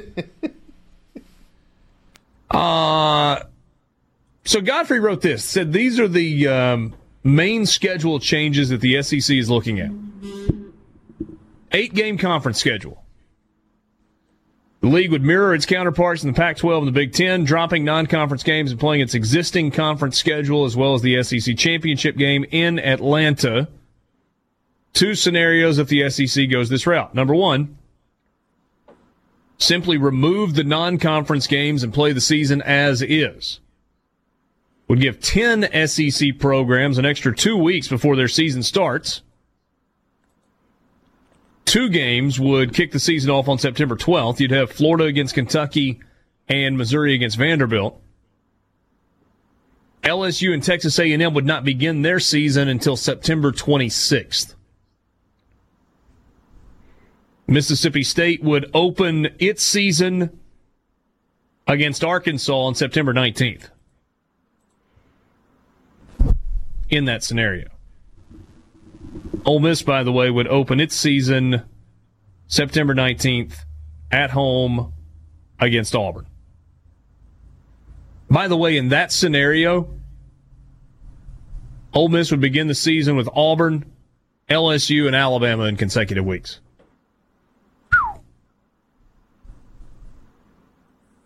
That was always going to be a difficult stretch, but you're looking at least forward to having one win against Southeast Missouri State before that one rolled along, and maybe two if they were able to beat Baylor. Okay. Same, same, same thing with Mississippi State. We talked about them possibly being four and zero when they hit that stretch of what is it? Uh, A and M, LSU, Alabama, Auburn. Yep. Build up some momentum and get something rolling. Maybe not so much now. Maybe being one and zero. Before the stretch that mean uh, that is Texas A and M, Alabama, LSU, Auburn. Hmm. It would make for a little bit of a disjointed schedule. Okay, so you wouldn't start until week three, September 19th. So Mississippi State would play week three, then they would have an open date, then they would play on October 3rd, then they would have an open date. And then it would be one, two, three, four, five straight weeks, and then an open date before the Thanksgiving night meeting with Ole Miss. This is in a scenario where you play your eight conference games as they sit right now, as the schedule lays out, just take the non conference games out. Ole Miss would play five straight to start the year, starting on September 19th. They would have Auburn, LSU, Alabama, Vanderbilt, Florida. Then they would have back to back open dates. Wouldn't play for two weeks. They'd have UConn and then their scheduled open date before A&M and Arkansas and then another open date before the Egg Bowl. So Steven says that's option number one, or one of the options that's being discussed. The second possibility is what many who spoke to Banner Society feel is more likely in an eight game season. The league would shrink the football window down to around two months. This would allow the SEC to either start the season in September and conclude football early or wait a bit and play an eight game season leading into the conference championship game sometime in December. You got a preference one way or the other? If never, it was if it was eight conference games only. I never thought of it that way. To where if you shrink the window, maybe there's less opportunity for an infiltration of coronavirus and you can justify hey, don't go out, don't see your girlfriends, just give us 8 weeks. That's all that's all we ask and you can keep almost a bubble. Ba- basically, create a bubble without calling it that because of optics. I never thought about it that way because my initial thinking was spread the season out over a longer time and you can adjust games as need be. But if they shrink it as much as possible, maybe there's less opportunity for it to get disrupted. Never thought about it like that. Makes the sense. other part, though, is if you leave it as it is and you've got all of these built-in open dates, you create some recovery time in the event that you have some positive tests. Yeah. I have a feeling they're going to try to get more than eight games, though. I mean, they, they might have to do this just because they just need to get games in no matter what. And if 10 is just not realistic, then they'll do this. But call me crazy. I think that they're going to do whatever they can to play 10 or 11, even if they can, just because of revenue. And then you know they the uh, the next option that Godfrey has here is is a ninth conference is playing a nine game schedule, and he, he's trying to figure out you know how you would do it. I think it would just be as simple as whoever your opponent is for uh, 2021. Yeah, you just play that game. And that, now that will create some teams will play five road games, but I think at this point in the in the in the situation, you just sort of take what you can get. Um, forgive me, but anybody that wants to throw up a red flag of, oh, that's another tough game on our schedule, or oh, that's an extra road game, I'm sorry, life's not fair. We're doing the best we can to have a football season. If you catch just a touch of the short end of the stick, just deal with it. Yeah. Sorry. Also, bowl games, I mean, the likelihood of them happening in their current form is very, very small, and it's survival mode. It's not get a bowl game and put a record up on your wall. It's just play a season so you can play the next one. All right. so all, option one was eight games with those two different models. Here's option two. An enhanced all SEC schedule. The league would take the existing eight game schedule, add a ninth conference game, likely a cross division opponent. He writes, it's not as easy as it sounds, though. The selection and placement of those additional games will create inter program turmoil. Don't care about that. that normally takes the league months to smooth over. Don't care about that either. Auburn's 2020 yeah. East opponents are Kentucky and Georgia. Would they be paired with Florida or Vanderbilt? Bulldogs, Georgia, play Alabama and Auburn from the West. Would they end up with LSU or Arkansas and win? Week one is currently the only Saturday without any scheduled league games, but it's also the soonest. If you go with what I just said, Auburn would end up at South Carolina. That's who they play in 2021. Yeah. Be okay. I, I, although I guess think about it this way though, if it makes more sense, they're at South Carolina next year. Wouldn't they play them at home this year so you have balance? So you end up with an extra home game. So State would be home against Vanderbilt because they're going to Vanderbilt next year. Ole Miss would get be on the road against uh, because I know they they got Florida at home and they're at Vanderbilt. So they have, they have a home game this year. I'm sorry, they would be on the road this year and then home next year. I don't know who it's against off the top of my head. I'm sorry. I don't mind the idea in this text, though. I mean, I guess they would have to drag the season out, but why not have a, a staggered schedule to where you implement multiple bye weeks, two weeks off in some cases, to allow you to recover if you do have multiple positives? The window of their recovery is built into your schedule already. Yeah. I mean, you can play one game without six or seven guys, but asking for two in a row is a little difficult. So you have that built into your schedule already to where if you have one team that has, I don't know, a dozen, up to a dozen or more positive cases, there's a natural recovery period where you don't have to blow everything up for. And they've reduced it. It's it's less than that now, right? It's not 14 days anymore. It's like 7 or 8. Yeah. Hey, Dad, I think for Ole Miss it would be next year they go to Tennessee because so they host you, Florida this year. So that means you would host Tennessee this year, right? Yeah, that's what that that would. If that's correct, that's correct. Yes.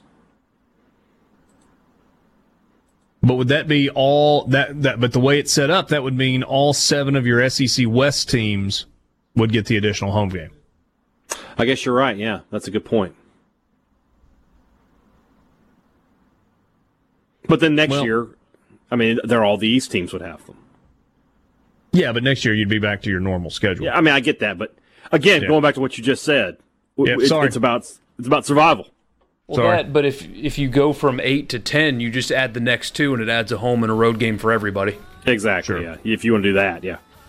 Also says that there's the possibility of a Big 12 an ACC alliance that more multiple schools have confirmed a desire among athletics directors and the league to preserve as much of the non conference schedule as possible. ACC is considering canceling its non conference games. They've not made that decision yet. But if you went with a scenario where Georgia still played Georgia Tech, Florida still played Florida State, Kentucky got Louisville, South Carolina got Clemson, you've covered four of the 14. You've got four SEC teams that are already scheduled to play Big 12 teams this year. Ole Miss against Baylor, Vanderbilt against Kansas State, Tennessee against Oklahoma and Texas against LSU. That's now eight of your 14. Maybe there's a way to figure that out. Got a couple of ACC non-conference opponents: Auburn, Auburn against North Carolina, Mississippi State against NC State, Arkansas against Notre Dame.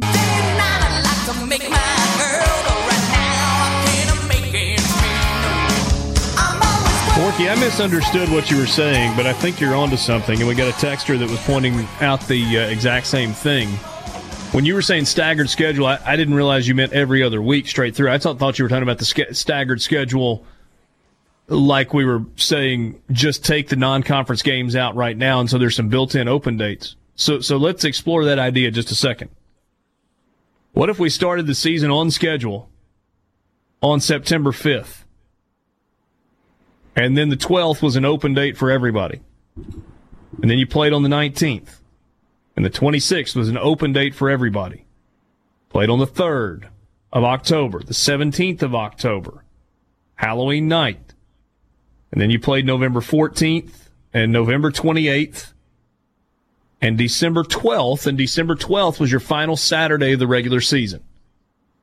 And then do whatever you want to with the SEC championship game. Do it the next week, do it the day after Christmas, or do it January 2nd.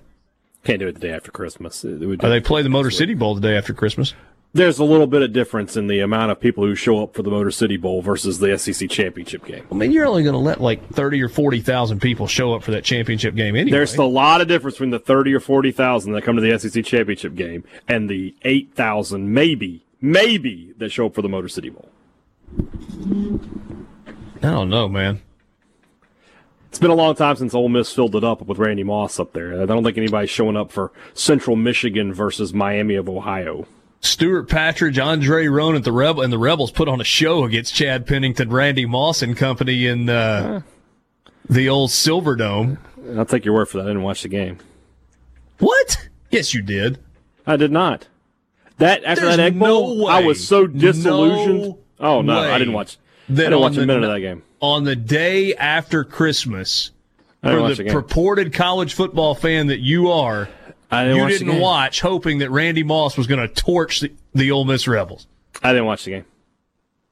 I did hope that though. Yeah, didn't happen. It did not.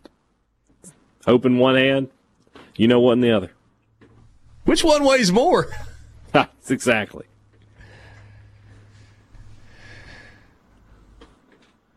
Is that a terrible idea, though? I wonder if there's a way where you could ha- do like a, a half and half situation. That's pro- probably not possible, but where you have games every weekend, but each team that's playing has a staggered. Yeah, I mean, you could bring in, as as Godfrey mentions, they are trying to work with other conferences. Potentially, are going to try to work with other conferences to preserve some games. So, what if you played an SEC West schedule plus two? And the SEC West starts on this weekend, and the SEC East starts on this weekend. So you've got games every Saturday. I'd have to play around with whether or not that model would work. Yeah, I mean this is on the fly, but uh, that would give you a, just a built-in the, the quarantine period. If you do have players that test positive after the game on on Sunday morning, they test positive, they could potentially be available for the next one every Yeah. week.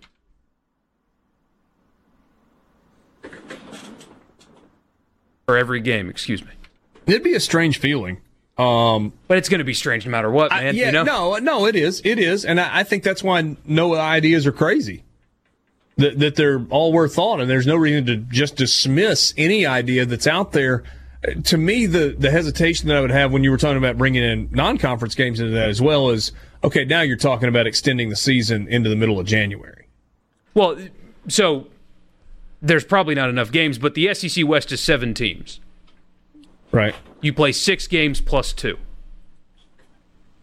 So you're saying the other two are outside the conference. It- you yeah, only it- play your division opponents, no cross division opponents, and then you pull in two non-conference games. Yeah, this is just an idea. I saw that face that Haydad just made. It's just an Uh, I idea don't like during a pandemic, um, It's an idea. I just, I, I personally don't care for it. especially in the East because you have uh, Kentucky and Louisville and Clemson and South Carolina and Yeah, Florida and Florida you- State but- and Georgia and but Georgia you're Tech cutting that are Auburn, still. You're cutting Auburn and Georgia, and you're cutting Alabama, Tennessee, and Florida LSU. Great games that we want to see. So- but it's a pandemic. I mean, I, gotta get- do I get- something. I, I get it, but I, I would rather just find a way to add one. Add if you're going to add a game, add a non-conference game. Everybody gets one non-conference game. It has to be within a 150 mile radius of your school. So you can pick up whoever you want, but they have to be within that radius.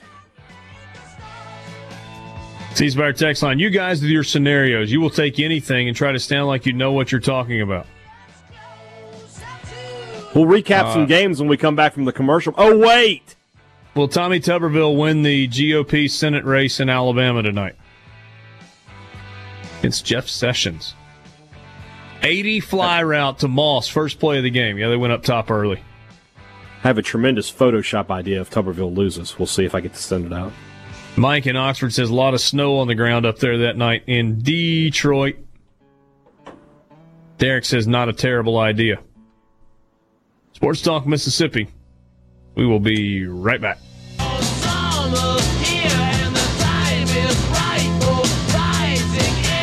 Rolling into the five o'clock hour with you on this Tuesday, Richard Cross, Michael Borky, and Brian Haydad. Thank you for being with us. You want to be part of the conversation? You can do just that on the C Spire text line 601 879 4395.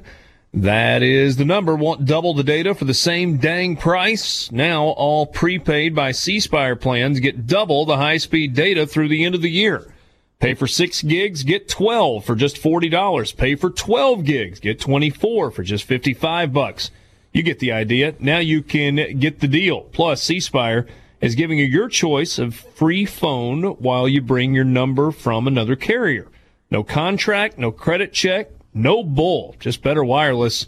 Learn more at cspire.com slash prepaid. Again, the number to text the show, 601-879-4395. You can also hit us up on the Sports Talk Mississippi Twitter feed at Sports Talk M-I-S-S. Time right now for the college football fix.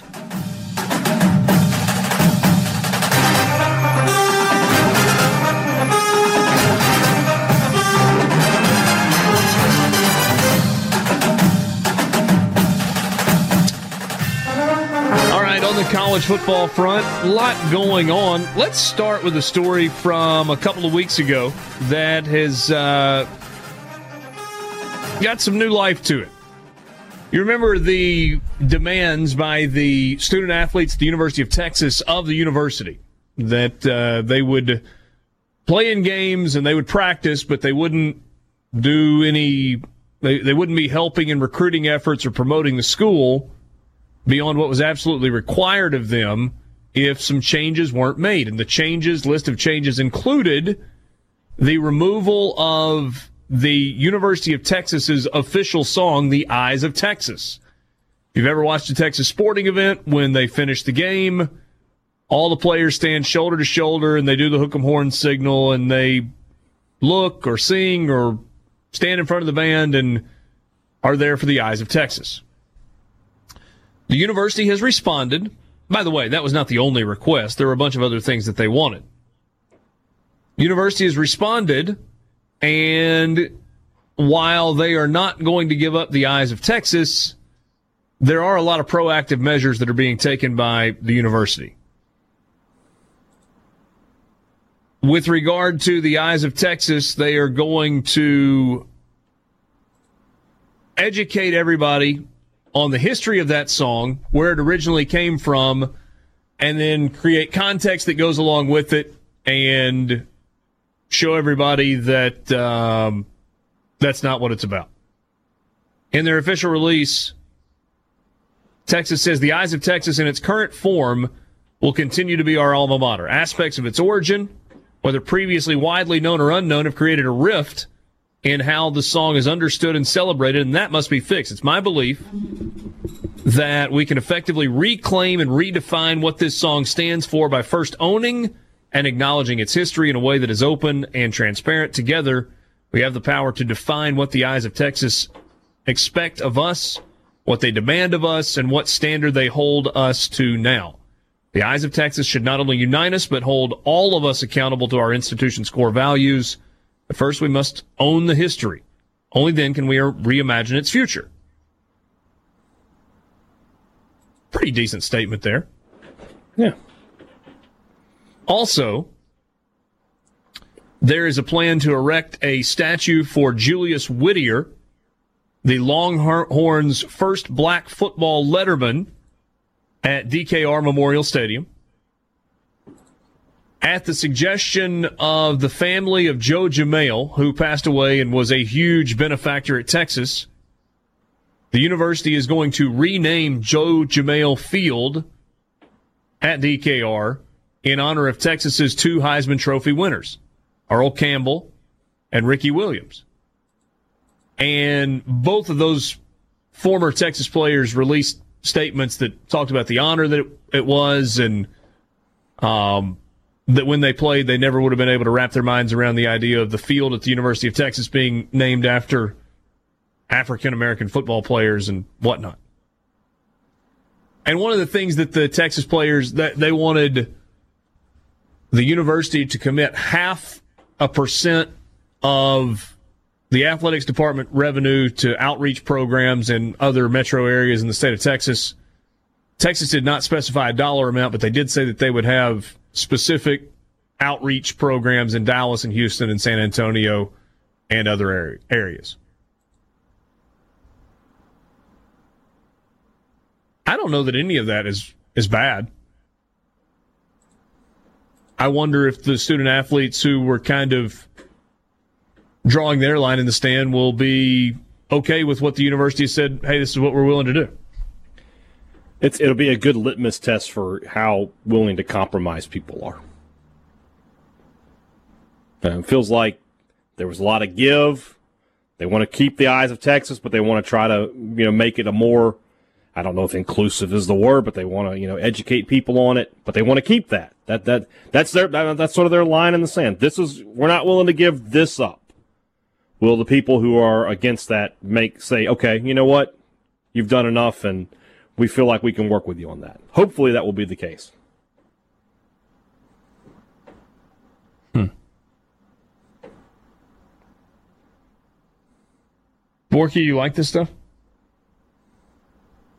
Uh, yeah, to a point. Uh, this none of this seems unreasonable. It's just at some point somebody somewhere does need to draw a line. Um, I don't think it's been crossed here. I don't think it was crossed there, but there will be a, a point where lines do get approached and people try to cross, and, and hopefully the people in charge dig their heels in and say enough is enough. Trying to see if there were any other changes. I read through the story yesterday and was kind of scrolling back through it. Um,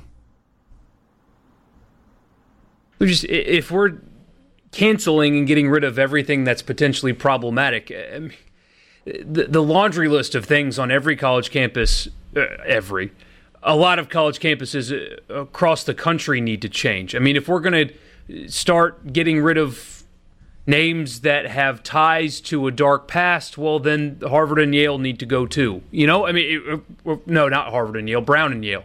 Maybe Harvard's got ties too, but Yale definitely does. Do we need to change that name now? Why is nobody calling for that? Why is it just here in the South that names and songs and stuff have to change where Yale is named after a slave trader? So if we're going to go down this road, then it needs to be everybody. And so when when do we stop? That's it's a fair question that people ask. I was okay with the state flag. Obviously, we talked about it ad nauseum. Nothing unreasonable happened here at Texas, but at some point, you got to figure it doesn't mean that anymore. Let's just push.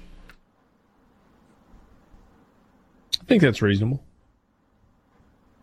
There's some uh, buildings on Texas's campus that will be renamed Robert Lee Moore Hall, named for a math professor known for not allowing black students to take his classes. University said that that building will be renamed.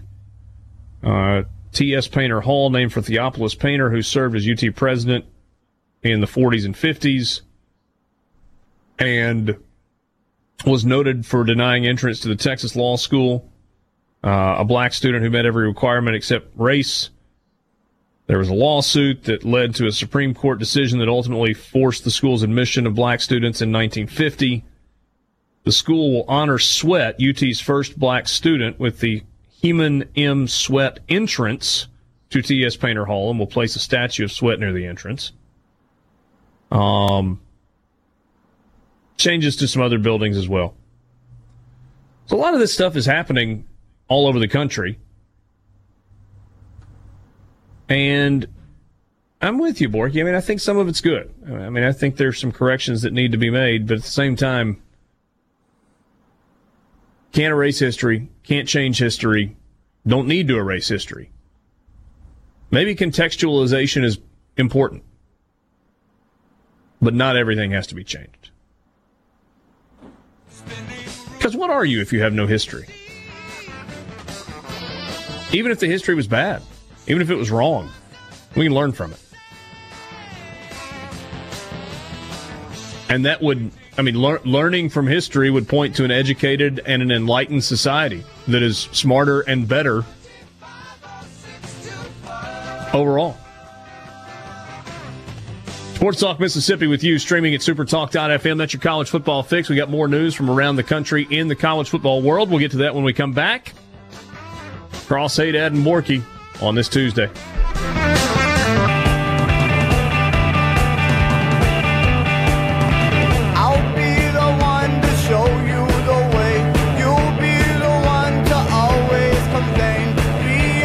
Sports Talk Mississippi with you, streaming at supertalk.fm. Richard Cross and Michael Borky and Brian Haydad, Tuesday afternoon. I know we mentioned it earlier. Just feeling a little more optimistic today. Maybe it's because we got the news about high school football in the state of Mississippi. Pushed all the fall sports back a couple of weeks. High school football practice scheduled to begin on August 17th, I think it was, with games starting on September 4th. Go team. Here's hoping it continues that way. Ohio State is back to work on the football field after a brief hiccup. They are back prepping for whatever the 2020 college football season will hold. Six days ago, Ohio State announced that it was putting a halt to all voluntary on campus workouts that had commenced the month before due to the results of its most recent COVID 19 testing of student athletes. Earlier today, however, Ohio State announced that its student athletes, including football players, are now permitted to resume workouts. School noted in its release that all student athletes from the seven sports that returned last month to voluntary workouts were tested Monday. Results were received today. The last round of testing was July 7th resulting in the suspension on July 8th. They didn't give specific numbers of uh, tests most recently taken, uh, citing medical privacy.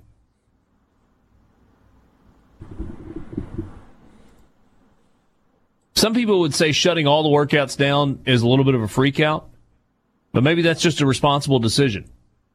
Well, that especially when it's not like they had to have them over the last month, you know? I mean, they were there are voluntary workouts and the season's still pretty far off and most people expect some kind of delay. So rather uh, just kind of do this now where maybe four weeks from now you would handle it differently.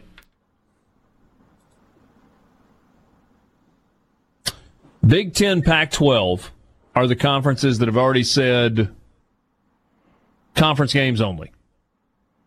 Big 10 led the way pac 12 followed suit that leaves the SEC, the ACC, and the Big 12. So the SEC has said it will not make an announcement until the end of July. The ACC appears to be in line with that idea. And it is expected that the Big 12 is going to kind of do the same thing, that they're going to kind of hold off until the end of the month. Doesn't it feel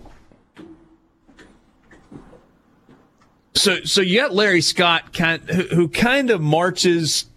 I don't want to say marches to the beat of his own drum, but the Pac-12 is looking at things a little bit differently than folks in this part of the country are. And Kevin Warren, who somebody described to me as militant and a guy who believes he has all the answers, kind of went rogue in terms of the decision. Big Ten just said, we're going to do it. We're going to do conference only games. Not worried about who it affects. Aren't aren't in terms of commissioners, aren't the elder statesmen kind of John Swofford from the the ACC who's going to step down next year, and Greg Sankey and Bob Bowlesby? These are guys that know each other. They've worked to, with each other. They've been around for a long time. Doesn't it feel like we're trending toward on I don't know July? Maybe July twenty seventh. I wonder what today was. It's like, no, no, I, uh, maybe Monday, July 27th, or the middle of that week, Wednesday, July 29th. An announcement from all three of those leagues on how they're going to try to work together. I'm calling the uh, the Friday news dump on the I think it's the 25th. That's a Saturday. 24th right, well, is 24th. Then, yeah, yeah, yeah. My only question about that, though, hey, Dad, is wh- why would you make this announcement is part of a news dump. Uh, they're just, they're, I mean, maybe not a news dump. Massive I'm, I'm, news. I'm saying it'll, it'll be Friday. Okay. Friday the twenty. You said the twenty fourth. That's what I'm saying. Yeah, I, I just don't my know why you would try to hide that on a Friday. I, I don't think so. They may not be. It may come out at two o'clock, but I think it's going to come out on Friday. Okay. Just a gut feeling. That is, it's just a gut feeling. There you go. But the bigger question I was asking there was, you think these three leagues kind of stick together? Probably, yeah. Kevin Warren's an interesting guy, man. He, he's it, feels like he's determined to create his own path for him and his conference. Sometimes it pays off to be the Lone I mean, I- Ranger. Jim Delany was sort of that way up there as well. You know, he they were very big. T- you know, we make we we don't follow other. He, they're not followers. They're leaders and legends according to their divisions a few years back. So Borky, sometimes it pays off to be the lone wolf, but sometimes you hit your tee shot in the water and it gets kind of ugly. Oh, I wouldn't know the feeling. I'm sure you're very familiar. yeah, I don't know if you. I'm sure you do this, but I don't know if you do or not. You know, his son plays football at Mississippi State. Kevin Warren. No, I didn't know that. Yeah, Powers Warren. He's a backup tight end. I don't know. I, he's a tight end. I don't know what he plays now, but he's on the roster. What's what was the connection? In anything? There wasn't one. He just they recruited him. Uh, he signed with Mullen, I think. So he is a senior. Uh, he's either a senior or a redshirt junior, one of the two. Okay, he's been at it for a while. See if I can find that. How about the Auburn story from yesterday at Sportico? Auburn's nine-year deal with Under Armour has fallen by more than 11% in terms of its value due to a unique part of the contract in which the school chose to accept equity in the now struggling apparel brand. Oh, Back in 2015, Auburn and Under Armour re-upped their partnership through 2025, a deal worth $78.2 million in total value. Part of the agreement, the school agreed to accept $10 million in stock paid out over the life of the contract. The contract was signed September of 2015, less than a week after Under Armour hit an all-time stock price high of $54.70 per share. Since then, the company has undergone a multi-year restructuring that included the elimination of 40% of its product line, with shares currently trading at $9. That $10 million stock grant is now worth $1,770,000. Hmm. That stings. It, and it doesn't feel like it's going to recover, right? Under Armour's done some restructuring and they've discontinued making some things. It, I almost feel like they should potentially kind of sell off and cut their losses. Well, but I mean, you've already lost Yeah, I eighty-five percent of the value. Might as well just see if it gets a little bit of a bump. I mean, Did you it- see in the story? The previous five years, that stock grew five hundred percent, eight hundred or percent? eight hundred percent, and then after they buy it, it plummets.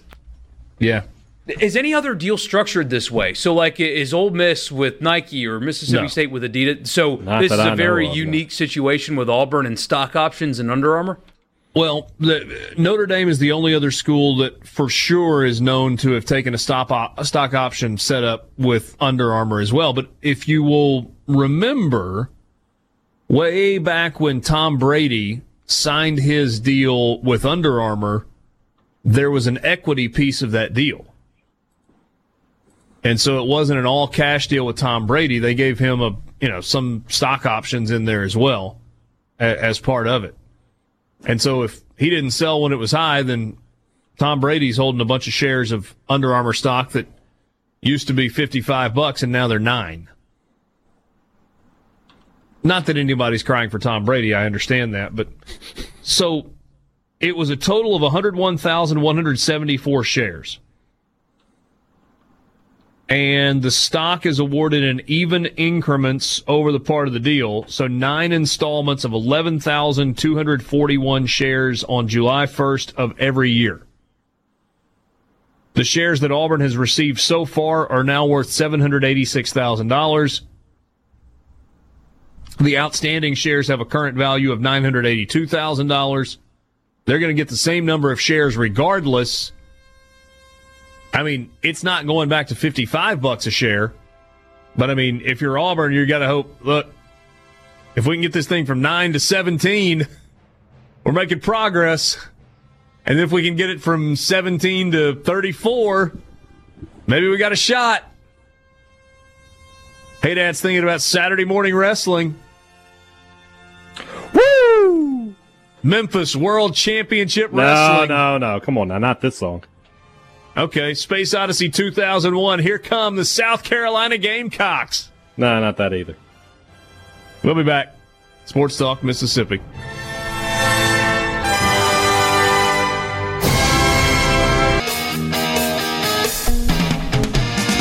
Thirty-seven Tuesday afternoon. Got some breaking news. Dan Wolken thinks he's the smartest guy on the planet. This just in. I didn't even get a smile from you on that, hey Dad. I, I'm, I want to see where we're going. Oh no, I, he just John Kincade, who hosts a show in Atlanta and hosts a national show on CBS, got into it with him on on Twitter, and of course Dan comes, "Oh, you're smart enough to know blah blah blah blah blah." I mean, it just it's incessant. It, this was the uh, so there was the story in Florida today. I don't know if you guys saw it about the uh, errant numbers as it pertains to coronavirus testing. I'll get to that in a second. So John Kincade pointed out, he goes, but I heard Dan Wolken say today on a radio show that this story was cherry picking numbers. Okay. Dan Wolken responds with suggesting that a data error at a lab means we don't have a major COVID problem is the definition of cherry picking and frankly just stupid. John Kincade, again, maybe a bigger following than Dan Wolken, says, Thank you, doctor. It's just preferable that we closely review the data and figure out how ridiculous these errors are. Who made these mistakes? What are the real numbers? Was there nefarious intent? You know, reporter questions, not activist questions. Ooh. And and Dan Wolken's response. Here it is. I suspect you're smart enough to know that the actual issue as it relates to college football is that there are a lot of infections in Florida and elsewhere, but you're doing a damn good job convincing me that you're not. No, Dan, that's not what he's doing. He was referring to a story that a lot of us saw today from Fox 35 in Orlando that was pointing out all of these clinics that have 100% positive test results. Only, guess what? They don't actually have 100% positive test results. And one of the clinics, I think it was the State Department of Health in Florida, goes, this is non factual reporting. It was actually only 98% positive test results. And the news station in Florida responded, actually, you're wrong again. It was 9.8%. Yeah, it's not just one lab, it's dozens difference. of them. All over the state of Florida. And that's why, see, eh, the conversation we had yesterday, and I saw this story this morning and I got frustrated eh, only because this is why people are skeptical and they have every reason to be. Because on one hand, you, like we said yesterday, eh, all of Dr. Dobbs and Tate Reeves, and you have the Republican Speaker of the House and the Republican Lieutenant Gov- who both got coronavirus. The, the President of the United States is wearing a mask now. The Vice President is. All these people are doing this because they think it's the right thing to do. But also, here's this situation in Florida. So when people are skeptical, you have guys like Dan Wolken, and then we didn't even talk about what, um, oh gosh, uh, what's his name? The nerd. Action Network. Darren Rovell. The nerd. Uh, what he said over the weekend, that disingenuous garbage. But you have you have those people that will shout down those that are skeptical and call them stupid for for not. the nerd. Just got me laughing. but so. It, all right, momentum is changing in the direction. You're the of guy, the idiot. People are, are are starting to maybe be more open to the idea of wearing masks to mitigate it, but they've kind of dragged their feet on it because stories like this. But then they're told they're idiots for not eh, believing that it's as widespread as they're being told. Well, here's a guy like Dan Wolken, who, even though he's a clown, has a national platform and a lot of failing newspapers, but there's still a lot of them, who will say things like what he did to John Kincade. And people see that. It, the truth is always somewhere in the middle. And because of guys like Wolken, and then people on the other side who think it's a liberal conspiracy, the, the middle, which is the most appropriate platform, never gets seen. There is clearly. And, and again, uh, sorry, I, am derail- Go ahead and finish that. I didn't mean to derail derail your point. Uh, th- there are just there, there's very clearly something going on with the numbers. Very clearly, because this story in Florida is damning. There's something up. But also, there is a virus that is real, that has killed people, that is very mm-hmm. easily spread, that we yet don't know how to cure it. There's a lot of treatments that have gotten better, but there's no cure yet. There is a virus, it is spreading, but it's clearly not what people like Wolken think it is. The truth lies somewhere in the middle. And yeah, yeah, we can need to wear masks and need to do things to mitigate the spread of a virus that, to your point, Borky, has proven to be deadly and can be very contagious and is especially hard on elderly people and pe- people with pre- uh, pre-existing conditions. That that can be true, while it can also be true that maybe it's not as bad as it's been made out to be. This was the story. Fox 35 News in Orlando noticed errors in the state's report on positivity rates. The Florida Department of Health said that some labs have not been reporting negative test results, uh, result data to the state. Countless labs have reported a 100% positivity rate, which means every single person tested was positive. Not likely. Other labs had very high positivity rates. Fox 35 News found that testing sites like one local uh, called CentraCare reported that 83 people were tested and all tested positive. Then NCF Diagnostics in Alachua reported 88% of the tests were positive. How could that be? They investigated the astronomical numbers, contacting every local location mentioned in the report. The report showed that Orlando Health had a 98% positivity rate However, when Fox 35 News contacted the hospital, they confirmed errors in the report. Orlando Health's positivity rate is only 9.4%, not 98%. The report also showed that Orlando Veterans Medical Center had a positivity rate of 76%. Spokesperson for the VA told the news station this does not reflect their numbers, and that the positivity rate for the center is actually 6%.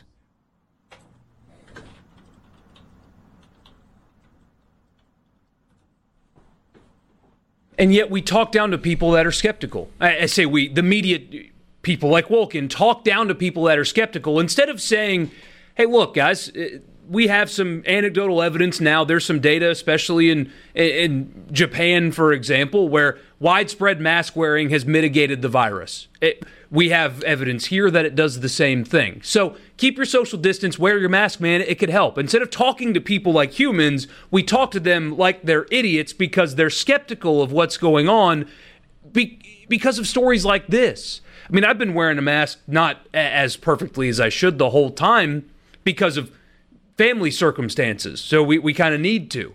It would be bad if we got it. But talking down to someone eh, that says, I'm not going to wear a mask because I don't believe it's true, how can I do that when you have this story out here?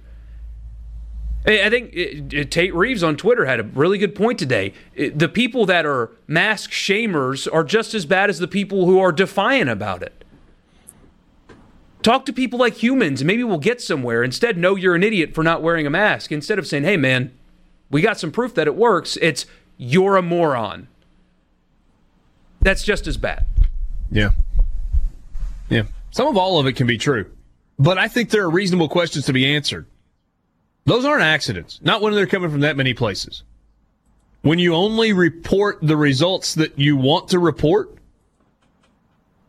I mean, Borky, if let, let, let's say that you're playing in golf tournaments and you benefit greatly by having a higher handicap because you get more shots when you play in a net score golf tournament. Well, how do you get a higher handicap? Well, you only turn in the scores of your rounds when you shoot in the 90s. When you shoot in the so if you're a good player or an average player or whatever, and you've got a bunch of scores in the 70s and the 80s, but you only turn in your 90s, well, you're you're you're cheating the system. You're not giving all of your results. You're giving the results that will make the number look the way you want it to look instead of the way the number actually is. And by the way, positive test results are not the end all be all in this thing. They're part of it. There's so there, there's so many people that all they're looking at is total number of positives, total number of positives. We've got to look at mortality rates. We've got to look at hospital censuses, ICU censuses, ventilator usages. All that stuff matters. And I'm honestly not sure that many of us really know what to do with the numbers when we get them. They're just kind of numbers. Whatever the latest talking head has told us Wh- whichever set of numbers we've been told is most important, that's kind of what we eat up.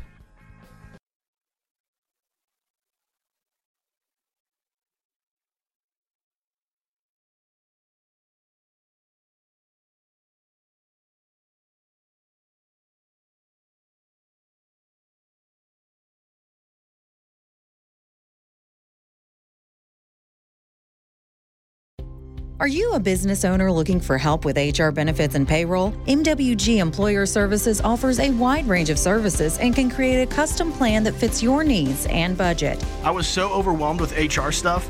MWG Employer Services took all the stress out of it and even set up my payroll. I couldn't be happier. MWG Employer Services is here to help you succeed. Call us today at 601 206 7966 or go to MWGEmployerServices.com. A SuperTalk Mississippi media production.